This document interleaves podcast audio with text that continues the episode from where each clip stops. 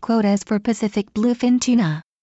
Countries that fish for Pacific bluefin tuna have agreed on a new quota rule that paves the way for bigger catches if conditions affecting the species population improve. The rule, which incorporates a proposal put forth by Japan, includes a specific short-term goal of increasing the population. But the target itself is low. As a major consumer of bluefin tuna, Japan should be aware that the danger of resource depletion remains.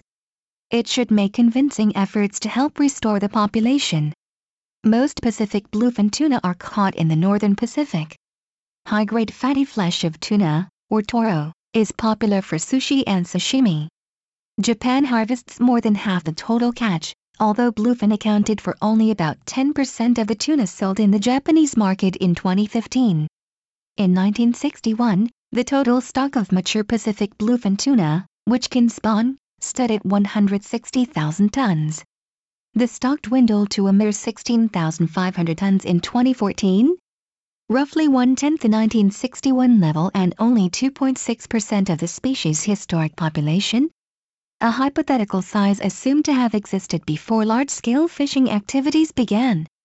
The Western and Central Pacific Fisheries Commission, WCPFC, aims to increase the stock of mature bluefin tuna to 41,000 tons by 2024 by having the catch of immature tuna weighing less than 30 kilograms from the average catch in the base years of 2002 to 2004, which saw relatively good harvests. At a five-day meeting of the WCPFC's Northern Committee in the South Korean city of Busan that ended September 1, Japan, the United States, South Korea and seven other countries agreed to introduce a new rule, under which catch quotas would be reduced if resource surveys show that the probability of achieving the target of stock restoration is 60% or lower, while on the other hand the countries could consider expanding their quotas if the probability of achieving the target tops 75%. The new rule is expected to be approved by the WCPFC at its meeting in December. The new rule reflects Japan's proposal that there should be a clear sign that catch quotas can be expanded if there is a probability the stock will be restored, which Tokyo hopes will encourage Japanese fishermen to take positive steps to preserve the species and restore its numbers to a sustainable level.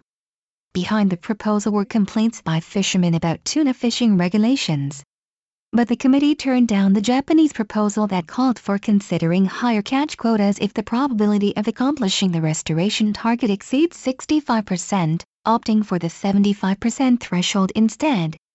However, the problem with the new rule is that the target of restoring the stock to 41,000 tons in itself is still low. A near automatic increase in catch quotas when probability rises for achieving such a target underestimates the risk of species depletion. Resource surveys involve various uncertainties, and the estimated probability of accomplishing the target based on those surveys can be similarly uncertain. There is also a risk of unexpected developments affecting the size of the stock. One cannot be too cautious about increasing catch quotas under these conditions. At the Busan meeting, the committee also introduced a new long-term target of increasing the stock of mature bluefin tuna to 130,000 tons by 2034 or 20% of its historic population, which represents a nearly eightfold increase from 2014 levels. Initially reluctant about setting such a long-term target, Japan reversed its position to accept the goal in the face of strong international criticism of its behavior, including rampant illegal and unreported fishing that ignored fisheries agency regulations. As the biggest catcher and consumer of Pacific bluefin tuna, Japan bears a grave responsibility for making serious efforts to help restore the stock. Such efforts will require strict and sustained long-term management of it. The government needs to establish a durable strategy to achieve the long-term target.